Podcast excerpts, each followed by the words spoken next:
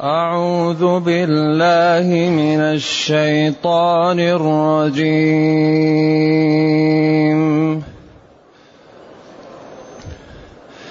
بسم الله الرحمن الرحيم. إن الله يعلم غيب السماوات والأرض والله بصير بما تعملون. أعوذ بالله من الشيطان الرجيم.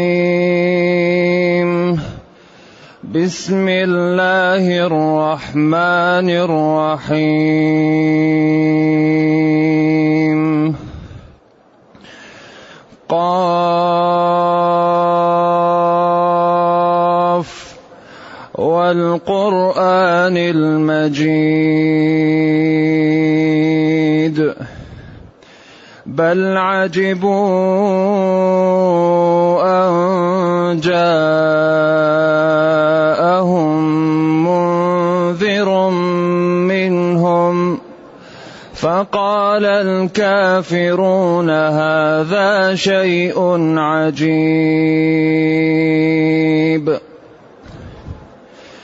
أإذا متنا وكنا ترابا. أإذا متنا وكنا ترابا ذلك رجع بعيد. قد علمنا ما تنقص الأرض منهم قد علمنا ما تنقص الأرض منهم وعندنا كتاب حفيظ بل كذبوا بالحق لما جاءهم فهم في أمر مريج أفلم ينظروا إلى السماء فوقهم أفلم ينظروا إلى السماء فوقهم كيف بنيناها كيف بنيناها وزيناها وما لها من فروج والأرض مددناها وألقينا فيها رواسي وأنبتنا وأنبتنا فيها من كل زوج بهيج تبصرة وذكرى لكل عبد منيب. ونزلنا من السماء ماء مباركا فأنبتنا به جنات وحب الحصيد والنخل باسقات لها طلع نضيد. رزقا للعباد. رزقا للعباد واحيينا به بلده ميتا واحيينا به بلده ميتا كذلك الخروج كذبت قبلهم قوم نوح وأصحاب الرس وثمود وعاد وفرعون وإخوان لوط وأصحاب الأيكة وقوم تبع وأصحاب الأيكة وقوم تبع كل كذب الرسل كل كذب الرسل فحق وعيد أفعينا بالخلق الأول أفعينا بالخلق الأول بل هم في لبس من خلق جديد. الحمد لله الذي أنزل إلينا أشمل كتاب وأرسل إلينا أفضل الرسل وجعلنا خير أمة أخرجت للناس فله الحمد وله الشكر على هذه النعم العظيمة والآلاء الجسيمة. والصلاة والسلام على خير خلق الله وعلى آله وأصحابه ومن اهتدى بهداه. أما بعد فإن هذه السورة من السور المكية باتفاق وتسمى سورة قاف. وورد غير مسند سورة الباسقات. لقوله والنخل باسقات. لكن لا يسند هذا وإنما ورد في كتب علوم القرآن. وهي من السور المبدوءة بالحروف المقطعة. وبعض السور تبدأ بحرف واحد كقاف ونون وصاد وبعضها يبدأ بحرفين كحاميم وبعضها يبدأ بثلاثة.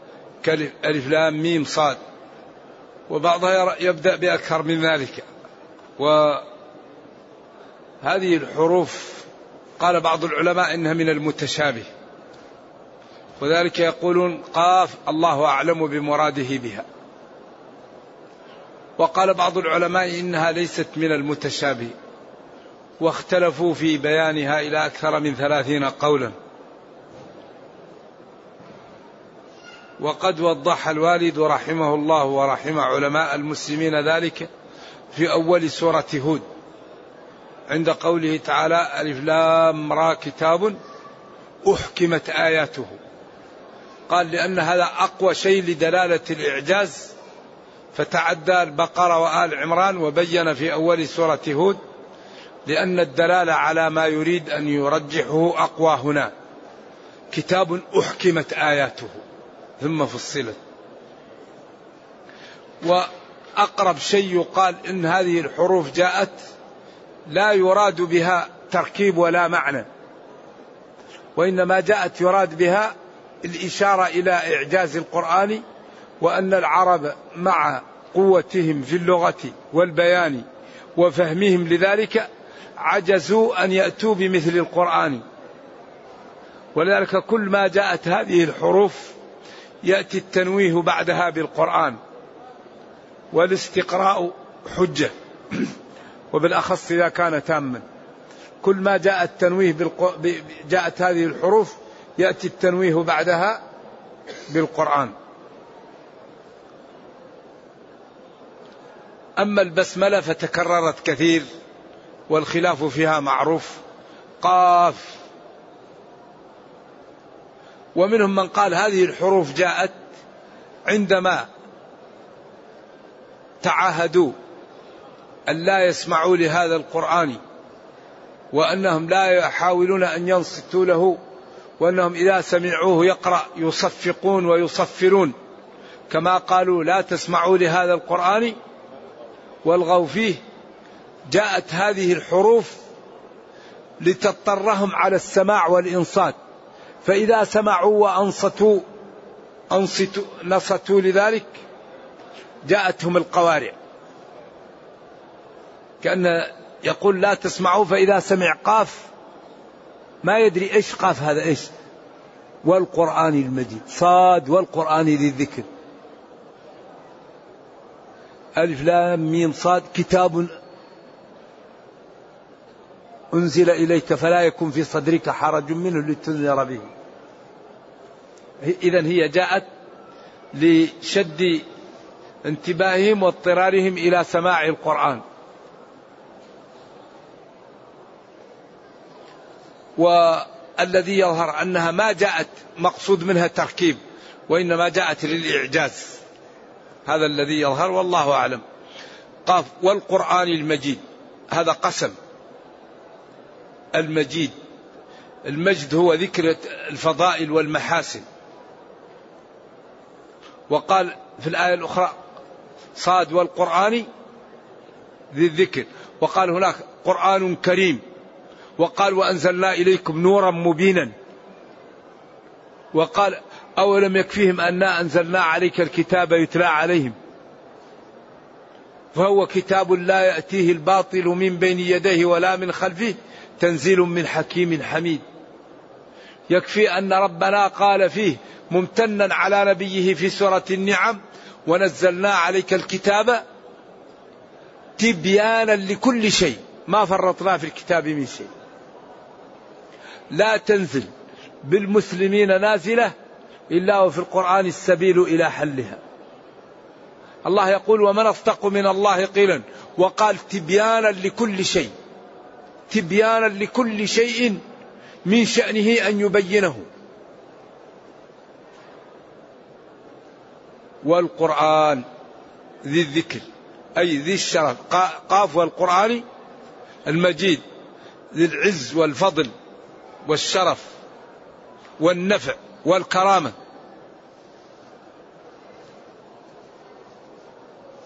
بعدين اختلفوا أين جواب القسم؟ قاف والقرآن قاف والقرآن المجيد. ذهبوا كل مذهب. بعضهم قال يعني الجواب بل عجبوا. وبعضهم قال بعد قد علمنا ما تنقص الأرض منهم. وبعضهم قال الجواب محذوف. دل عليه بل عجبوا أن جاءهم.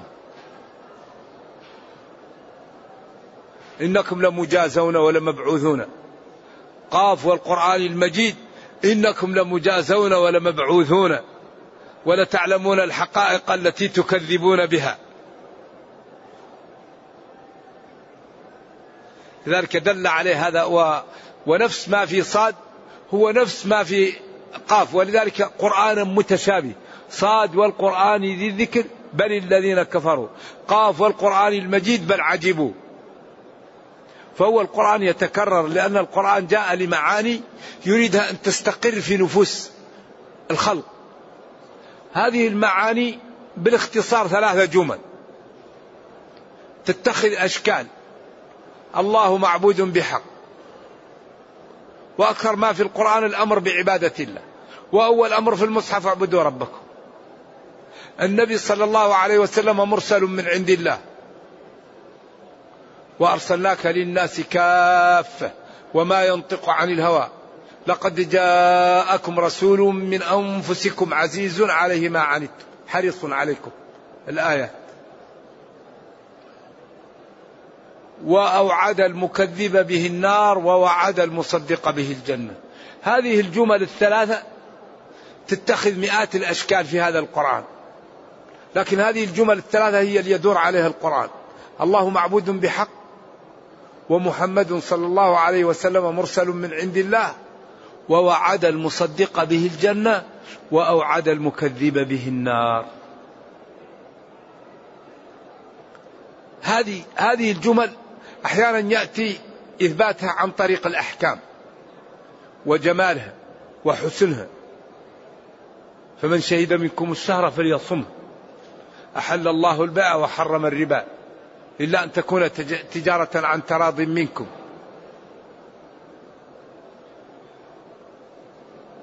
ذروا ما بقي من الربا ولا تقربوا الزنا وتعاونوا على البر. أحكام. فيظهر جمال الدين بالأحكام. أحيانا أن يكون بالقصص التي لم يكن نبينا يعلمها.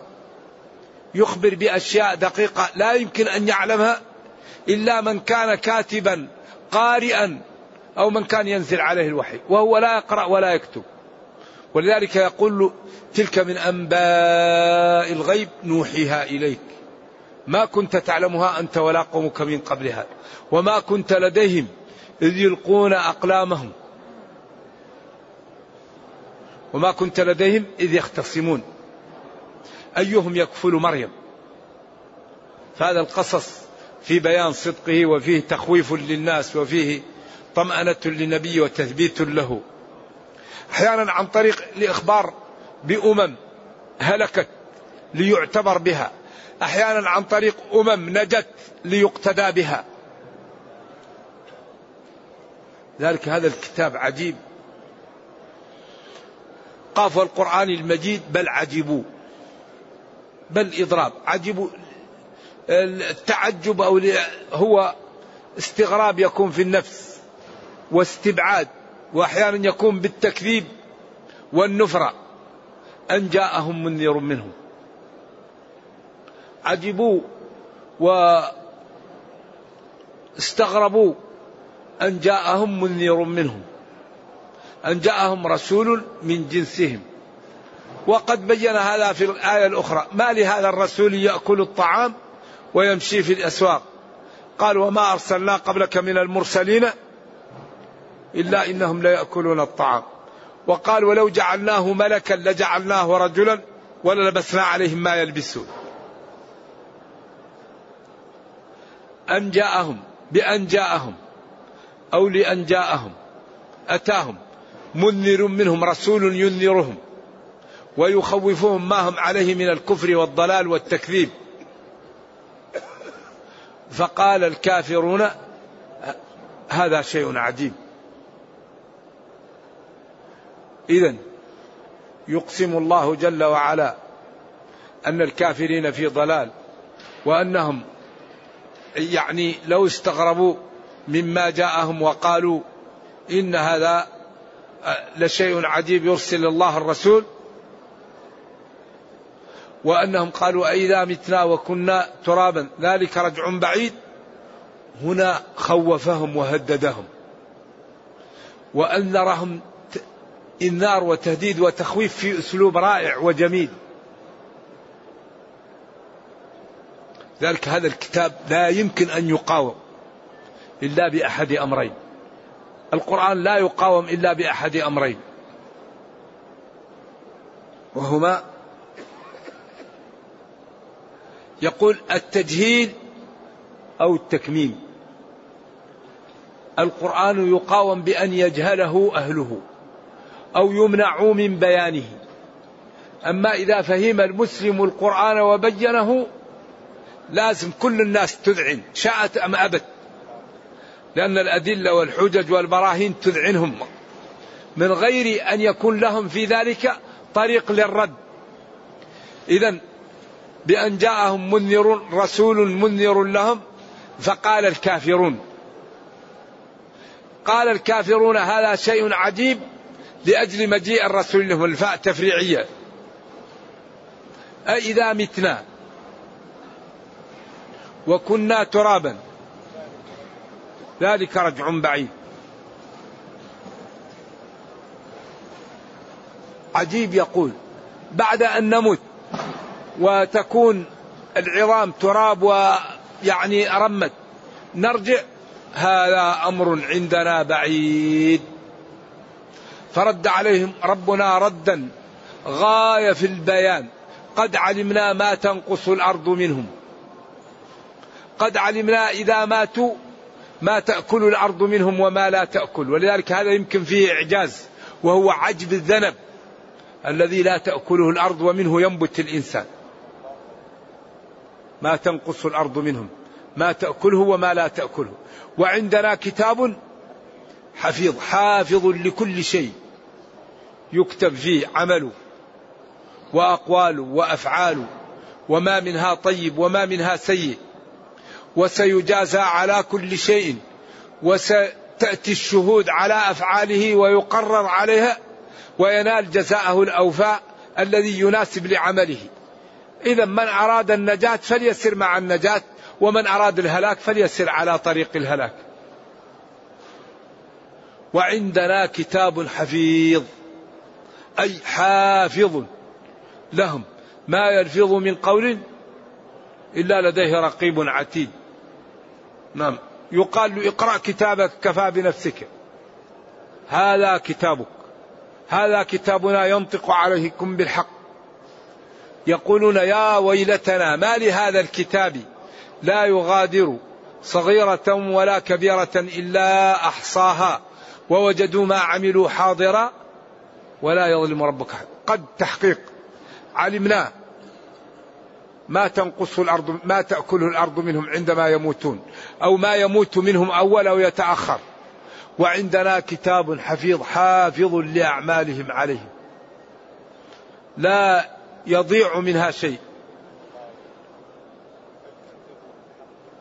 وإنما بل كذبوا بالحق لما جاءهم.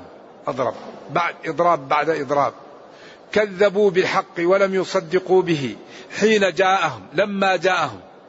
بل كذبوا بالحق لما جاءهم فهم في أمر مختلط مريج. يعني مختلط لا يتضح لهم الأمر وليسوا على بصيرة من أمرهم ولأجل ذلك الاختلاط وعدم البصيرة وقعوا فيما وقعوا فيه من التكذيب والشك. الذي جعلهم يقعون في الكفر ويقعون في العصيان. ثم بين قدرته على البعث وعلى الإكرام وعلى العقوبة بقوله جل وعلا أولم ينظروا إلى السماء؟ أفلم ينظروا؟ ألم يستعملوا عقولهم؟ فينظروا إلى السماء. الهمزة مستفهمة لشيء والفاء عاطفة شيء محذوف. ألم يستعملوا عقولهم؟ ألم يتأملوا؟ ألم يكن لهم عقل فينظروا إلى السماء فوقهم كيف بنيناها؟ ألم يكن لهم إدراك؟ ألم يكن لهم إحساس؟ ألم يكن لهم عقل وانتباه واعتبار فينظروا إلى السماء فوقهم كيف بنيناها؟ كيف بنى هذه السماء؟ وما لها من فروج شقوق. أيوة. فارجع البصر كرتين. هل ترى من فطور؟ ثم ارجع البصر كرتين. ينقلب إليك البصر خاسئا وهو حسير أيوة. وجملناها بما فيها من الكواكب والتي تجعلها زينة. وجعلناها رجوما للشياطين. وجعلناها طريقا لهداية السارين في الليل. أولم. ألم يفكروا فينظروا إلى السماء فوقهم؟ كيف بنيناها؟ كيف هذه السماء وهذه القبة الكبيرة التي لا ترى عمد ترفعها؟ وهذه النجوم الجميلة فيها. وزيناها بما فيها من النجوم وبما فيها من الزرقة الجميلة. وما لها من فروج لا تجد فيها شقوق. والأرض مددناها بسطناها وأنبتنا فيها وألقينا فيها رواسي جبال. لئلا تنقلب أو تتحرك على القول في تميدة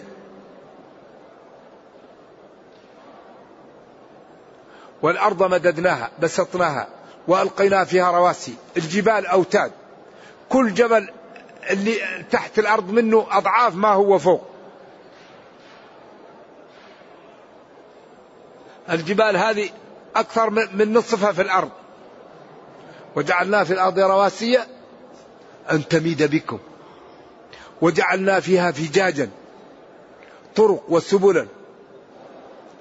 وجعلنا السماء سقفا محفوظا. وجعلنا الأرض فيها ماء. قل أرأيتم إن أصبح ماؤكم غورا؟ ماؤكم غورا. فمن يأتيكم بماء معين؟ والأرض مددناها وألقينا فيها رواسي وأنبتنا فيها من كل زوج بهيج. أصناف أحمر وأخضر وأبيض وأسود. ولذلك آية الرعد ترد على الملحدين ردا لا جواب له. لأن الذي يقول أن بعض الثمار جيد وبعض الثمار غير جيد يقول سببه الماء أو التربة أو المناخ. إذا كان المناخ جيد والتربة جيدة والماء جيد يطلع الثمر جيد. وإذا قل شيء من هذه يطلع الثمر غير جيد. الله يقول لهم وفي الأرض قطع متجاورات. لا تنسى قول الله متجاورات. عشان يقطع عليهم الطريق. ثم قال تسقى بماء واحد. لا تنسى قوله تسقى بماء واحد.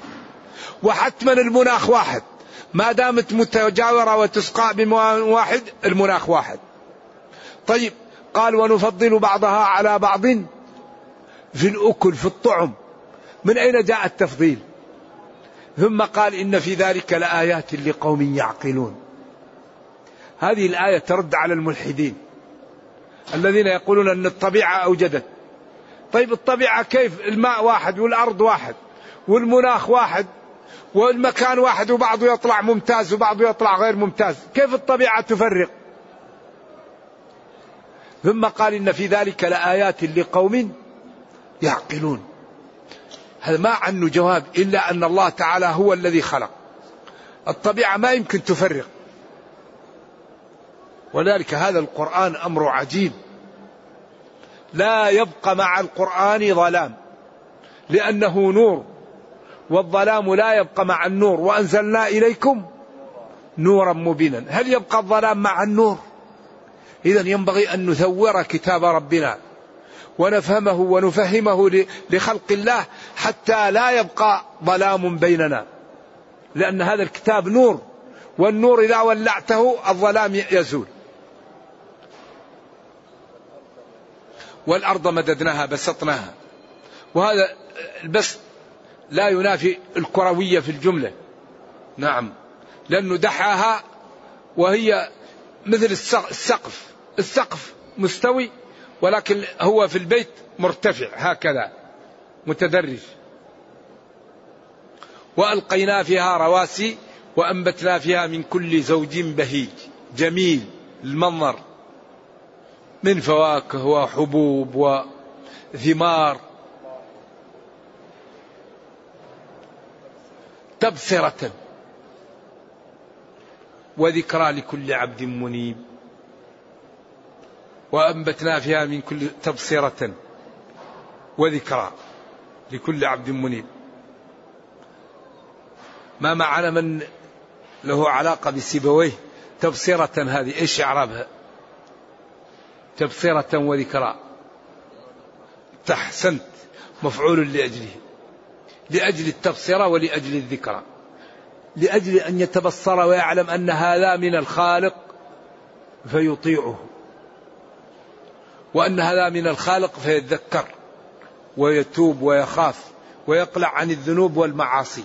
أحسنت. إذا تبصرة وذكرى تعليل لأجل التبصرة ولأجل الذكرى. ينصب, ينصب مفعولا له المصدر إن أبان تعليلا. أيوة لأجل التبصرة ولأجل الذكرى. أيوة. لكل عبد من عبادي منيب كثير الإنابة والتوبة إلى الله. ويفهم بقوله لكل عبد منيب أن الذي لا ينوب ولا يعود القرآن عمى عليه والذين لا يؤمنون في آذانهم وقر وهو عليهم عمل. هذا القرآن ينفع من كتب الله له الهداية ومن أنصت له وسمعه. نعم. ثم زاد النعمة وبين لهم القدرة. ونزلنا من السماء ماء مباركا. ماء السماء مبارك. ولذلك في الأثر أنه إذا جاء المطر يخرج له قريب عهد بربه ليصيب منه. ولذا نزول المطر من السماء من خصائص الربوبية. لا الذي يقول لك انه يمكن يعمل ماء صناعي هذا وينبت هذا يحتاج إلى دليل. لأن الله قال وأنزلنا من السماء ماء طهورا لنحيي به بلدة ميتا ونسقيه مما خلقنا أنعاما وأناسيا كثيرا ولقد صرفناه بينهم ليذكروا. جعلنا بعض البلاد قاحل وبعض البلاد خصب ليذكروا ويعلموا أن هذا من تدبير الخالق. فأبى أكثر الناس إلا كفورا. كما ورد في الحديث أصبح من عبادي مؤمن بي كافر بالكوكب. أما من قال مطرنا بفضل الله ورحمته فذلك مؤمن بي كافر بالكوكب. وأما من قال مطرنا بنوء كذا وكذا فذلك كافر بي مؤمن بالكوكب. فإنزال المطر من خصائص الربوبية. أول وأنزلنا من السماء ماء ونزلنا أي ونزل الله. من السماء. السماء تقال لكل مرتفع وتقال للسماء المبنية. وقد يسمى كل مرتفع سماء وإنما الفضل حيث الشمس والقمر. نعم. فليمدد بسبب إلى السماء إلى السقف. نعم. وأنزلنا من السماء أي من جهة العلو ماء مباركا فأنبتنا به. هذا الماء المبارك فأنبتنا لأجل بركته فرع فأنبتنا به لأجل ما جعل فيه من الخير فأنبتنا به جنات بساتين. والحب الحصيد أقوى ما يقال فيها أنه مضاف إلى الصفة. الحب المحصود الذي يحصد كالقمح وكالذرة وكل الحبوب التي تحصد.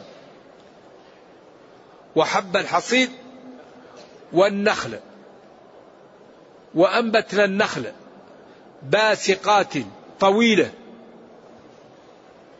غير بلا اعوجاج بسقت النخل إذا طالت من غير اعوجاج لها طلع الكفراء نضيد متراكم على بعض.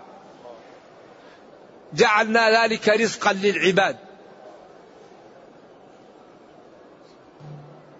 رزقا للعباد وأحيينا به اللي هو المطر بلدة ميتا أي لا ماء فيها ولا مرعى وكانت جرداء نزل عليها المطر فحيت كما نبتت هذه الحدائق وهذه النخيل الباسق كذلك الخروج. هذا إيجاز. كما حياة الأرض الميتة كذلك أنتم تخرجون من قبوركم. لأننا لم نرى أحدا مات وبعث. ولكن رأينا كثيرا الأرض التي تكون قاحلة فينزل عليها المطر فتنبت. وتخضر وتورق ويكثر زهورها وورودها وحبوبها وفواكهها بفضل الله ثم بفضل ما أنزل عليها من المطر. ولذلك قال كذلك الخروج. أي كذلك تخرجون من قبوركم كما تحيا الأرض بعد أن كانت قاحلة وأنتم تموتون وتبلون وتخرجون بعد ذلك. كذلك الخروج. ثم سلى نبيه وبين له إن كذبه قومه فهذه ديدن الرسل يكذبها قومها. كذبت قبلهم قوم نوح. كذبت قبلهم قبل قريش قوم نوح وأصحاب الرس. وثمود أصحاب الرس اللي هم قوم شعيب وثمود قوم صالح وثمود و وقوم لوط وأصحاب الايكه وعاد وفرعون وقوم تبع وإخوان لوط.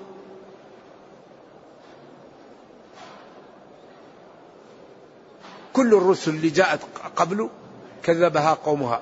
إذا اطمئن واعلم أنك إن كذبت فهذه سبيل الرسل يكذبها قومها. ولكن من كذبها يهلك فاطمئن على أنك منصور كما نصرت الرسل من قبلك وأن الذين كذبوك إما أن يدخلوا في الإسلام أو يهلكوا كما هلك من قبلهم. وقوم تبع الظاهر أنه تبع هذا يقال كان نبيا. وكذبه قومه وكانوا لهم حضارة كبيرة في اليمن. ولذلك قال لقريش أهم خور أهم خير أم قوم؟ تبع. كل هؤلاء كذب الرسل فحق وعيد فأهلكناهم. وأصحاب ليكة هم أصحاب الرس هناك. نعم تكرر. لأنه أرسل لقوم الرس وللأيكة. هذا جاءتهم الظلة وهذا جاءتهم إيش؟ كلهم جاءه عذاب. كل كذب الرسل هؤلاء جميعا فحق وعد فحق الهلاك عليهم. ثم بين سهولة البعث عليه كما قال أفعينا بالخلق الأول؟ فكيف نعيا بالخلق الثاني كما قال يحييها الذي أنشأها أول مرة؟ بل هم في لبس من خلق بل هم في شك ولبس من أن يخلقوا خلقا جديدا والخلق الأول أصعب من الخلق الثاني. ولقد خلقنا الإنسان والله لقد خلقنا الإنسان ونعلم ما توسوس به نفسه ونحن أقرب إليه من حبل الوريد. فإن أطاع واستقام فذلك نجاته ومصلحته. وإن استمر على الكفر والضلال فذلك هلاكه لنفسه.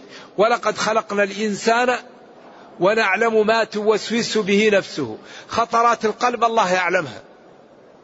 ونحن أقرب إليه من حبل الوريد. هذا الحبل الذي هو العرق الكبير الذي يصل من الرقبة إلى القلب.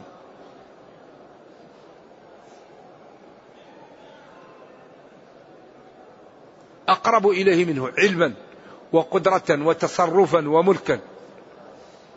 ولذلك ما يكون من نجوى ثلاثة إلا هو رابعهم. ما تسقط من ورقة إلا يعلمها.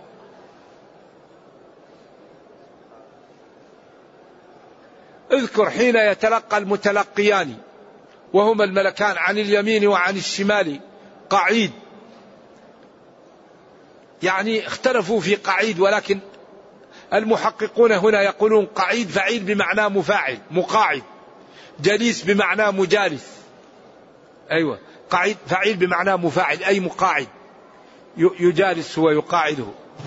إلا لديه رقيب عتيد كل ما يقول كلمة يكتبها. بعدين توضع في كتاب ثم ينظر ما كان فيها فيه أجر فيثبت. وما كان فيه سيئات فيثبت ومن كان لا أجر فيه ولا سيئات يمحى. كل شيء يلفظه يكتب.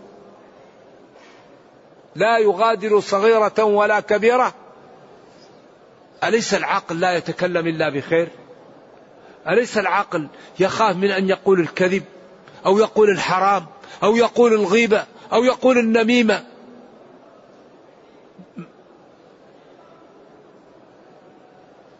ما يلفظ من قول إلا لديه رقيب عتيد.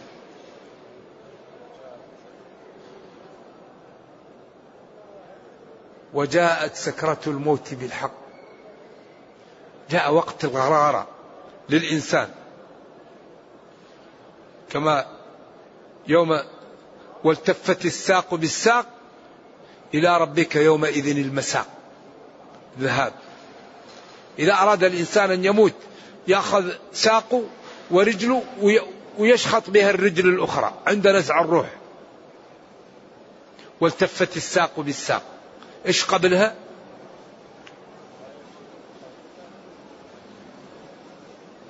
إلى ربك يومئذ المساق.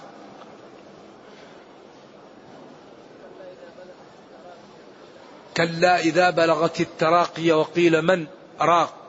وظن أنه الفراق والتفت الساق بالساق. إلى ربك يومئذ المساق. فلا صدق ولا صلى ولكن كذب وتولى. والتفت الساق بالساق؟ أيوة. لا في, في الواقعة فلا صدق ولا صلى ولكن كذب وتولى؟ لا. لا الواقعة إذا بلغت الحلقوم وأنتم حينئذ تنظرون ونحن أقرب إليه منكم ولكن لا تبصرون. نعم. المهم أنه في هذا الوقت يعرف نتيجة خطر وسوء عمل السيء. لأن الإنسان إذا بدأ يغيب عن الدنيا وتأتيه السكرات يبدأ يشاهد الحقيقة. ولكن لا نفع في ذلك الوقت.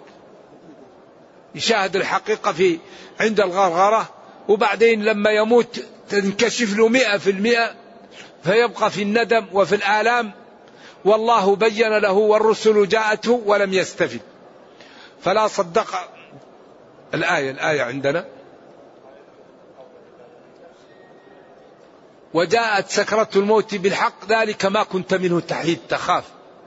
ونفخ في الصور ذلك يوم الوعي. يوم الذي يوعد فيه الناس بيأخذ كل واحد عمله لا ينقص منه شيء. وجاءت كل نفس معها سائق وشهيد. سائق ملك يسوقها. وشهيد يشهد عليها بما عملت. فإن قالت لا نريد أن يشهد علي أحد تشهد عليها جلودها. وقالوا لجلودهم لما شهدتم علينا؟ قالوا أنطقنا الله أنطقنا الله. ما فيه مهرب. الأرض تشهد. اليد تشهد. الفخذ يشهد. معها سائق وشهيد. سائق من الملائكة. وشهيد يشهد عليها من الملائكة ومن الرسل ومن نفسها. لقد كنت يا عبد الله. في غفلة من هذا. فكشفنا عنك غطاءك. الشهوة والشيطان ومحبة المال ومحبة الأولاد. لقد كنت في غفلة من هذا. فكشفنا عنك غطاءك فبصرك اليوم حديد. قوي. كل شيء ينظر.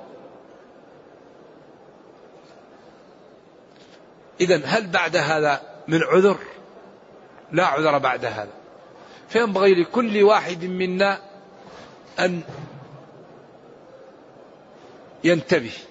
وربنا كريم. والحسنة بعشر أمثالها. ومن تاب تاب الله عليه. ولا يهلك على الله إلا هلك. اللهم إنا نسألك التقى والهدى والعفاف والغنى. اللهم إنا نعوذ بك من الهم والحزن. ونعوذ بك من العجز والكسل. ونعوذ بك من الجبن والبخل ونعوذ بك من غلبة الدين وقهر الرجال. اللهم ربنا أتنا في الدنيا حسنة وفي الآخرة حسنة وقنا عذاب النار. اللهم اختم بالسعادة آجالنا واقرم بالعافية هدونا وآصالنا واجعل إلى جنتك مصيرنا ومآلنا. سبحان ربك رب العزة عما يصفون. سلام على المرسلين والحمد لله رب العالمين. وصلى الله وسلم وبارك على نبينا محمد وعلى آله وصحبه والسلام عليكم ورحمة الله وبركاته. هذا أخونا يسأل يقول قال صلى الله عليه وسلم إنما بعثت لأتمم مكارم الأخلاق أو كما قال لماذا لا نقول إن التدخين من الكبائر لما يترتب عليه من سوء أخلاق وأمراض؟ وما حكم من يصر على التدخين حتى يموت؟ نعوذ بالله من ذلك. نرجو نصيحتكم لمن الدخن والذي يبيع الدخان وشكر الله له. ماذا قال الشيطان؟ قال فبعزتك لأغوينهم أجمعين. وقال فلآتينهم من بين أيديهم ومن خلفهم وعن أيمانهم وعن شمائلهم ولا تجد أكثرهم شاكرين. والدخان ثبت طبيا أنه يضر من الرأس إلى القدم. لا توجد خلية في الجسم إلا ويضرها الدخان. حتى إنهم قالوا يقتل من الأرض كل سنة ما يقارب خمسة ملايين نفس تموت بسبب الدخان. وهو مؤذي للملائكة لأن الملائكة تتأذى بما يتأذى منه ابن آدم. فالذي يشرب الدخان يكون نفسه كريه ويؤذي أولاده ويؤذي زوجه وأصدقائه وجيرانه ويحرق قلبه ويضيع ماله. فلا ينبغي للعاقل أن يشرب الدخان. لكن بعض الناس يبتلى نرجو الله أن لا يبتلينا. فالمبتلى يسأل الله العافية ونرجو الله السلامة والعافية. ولكن العاقل ينبغي أن ينهى نفسه عن هواها ونهى النفس عن الهوى. حجبت النار بالشهوات وحجبت الجنة بالمكاره. فمن اقتحم شبهات الشهوات دخل النار ومن اقتحم حجبات المكاره دخل الجنة. ولذلك الدخان مضر وينبغي للعاقل أن يبتعد عنه وأن يتركه وله الآن عيادات وعلاجات تستعمل. ينبغي الواحد أن يعالج نفسه ويترك الدخان. نرجو الله أن لا يبتلينا وأن يعافينا وإخواننا المسلمين. هل يكشف الأعمال السيئات بعد التوبة لا تبقى سيئة تمسح إن شاء الله. إن الله يغفر الذنوب جميعا. يقول كيف أصبح مفسرا وبماذا أبدأ؟ تقرأ بما كنتم تعلمون الكتاب وبما كنتم تدرسون. تقرأ النحو والصرف والبلاغة وأصول الفقه والفقه ومصطلح الحديث والقواعد الفقهية والأصولية وتعرف بما يجمل الكلام أسباب النزول الناسخ والمنسوخ وتكون ملم بالأحكام وتفهم وبعدين والتفسير أصلا يعني كبير والإنسان يسدد ما تعلم تقوله وما لا تعلم تقول لا تقوله. هل رقيب وتعتيد اثنان ويسع لكل العالم أم لكل إنسان رقيب وعتيد؟ هل لكل إنسان عنده جبريل يأخذ وملك موت يأخذه الحال؟ هذه أمور غيبية الذين يؤمنون بالغيب. قالوا كيف الميزان؟ يزن ويحاسب الخلق كله في في المحشر. قال له كيف يرزقهم كلهم؟ وما من دابة في الأرض إلا على الله رزقها. كيف يرزقهم كلهم؟ هذه أمور لا يتعدى فيها النصوص. من هم إيش؟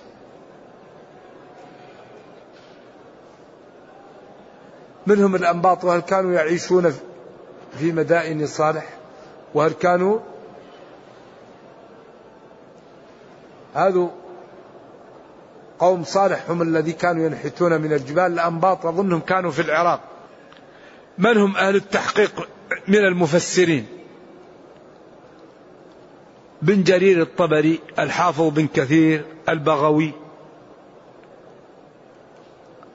أيوة هؤلاء كلامهم يعني ومن المتأخرين الوالد والسعدي والقاسمي. نعم.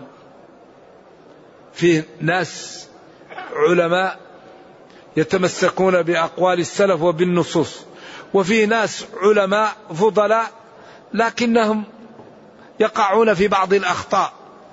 أيوة، فهم علماء لكنهم أخطأوا في بعض المسائل لكن الحافظ بن كثير والبغوي الحافظ البغوي وابن جرير هؤلاء كتبهم مباركة حقيقة وأخطاء فيها قليلة جدا. نعم. يكفي هذا. ما فضل قيام الليل وما أفضل وقت؟ فضل قيام الليل عجيب لأنه أولا يجعل الإنسان إذا كان من أهل القرآن يكون القرآن جيد عنده لا يخطئ فيه إذا كان يقوم بالقرآن كله. ويكثر الحسنات ويمتع النفس ويجمل الإنسان ويجعله يصبح نشيطا. وأفضل وقت لقيام الليل في ثلث الليل الأخير. هذا أفضل فإن كان لا يستطيع أن يقوم يصلي في أي وقت. ويصلي ما شاء. وأفضل شيء أن يصلي في الليل بإحدى عشرة ركعة. وإذا صلى بأي شيء من الليل يكون قام الليل. وربنا كريم.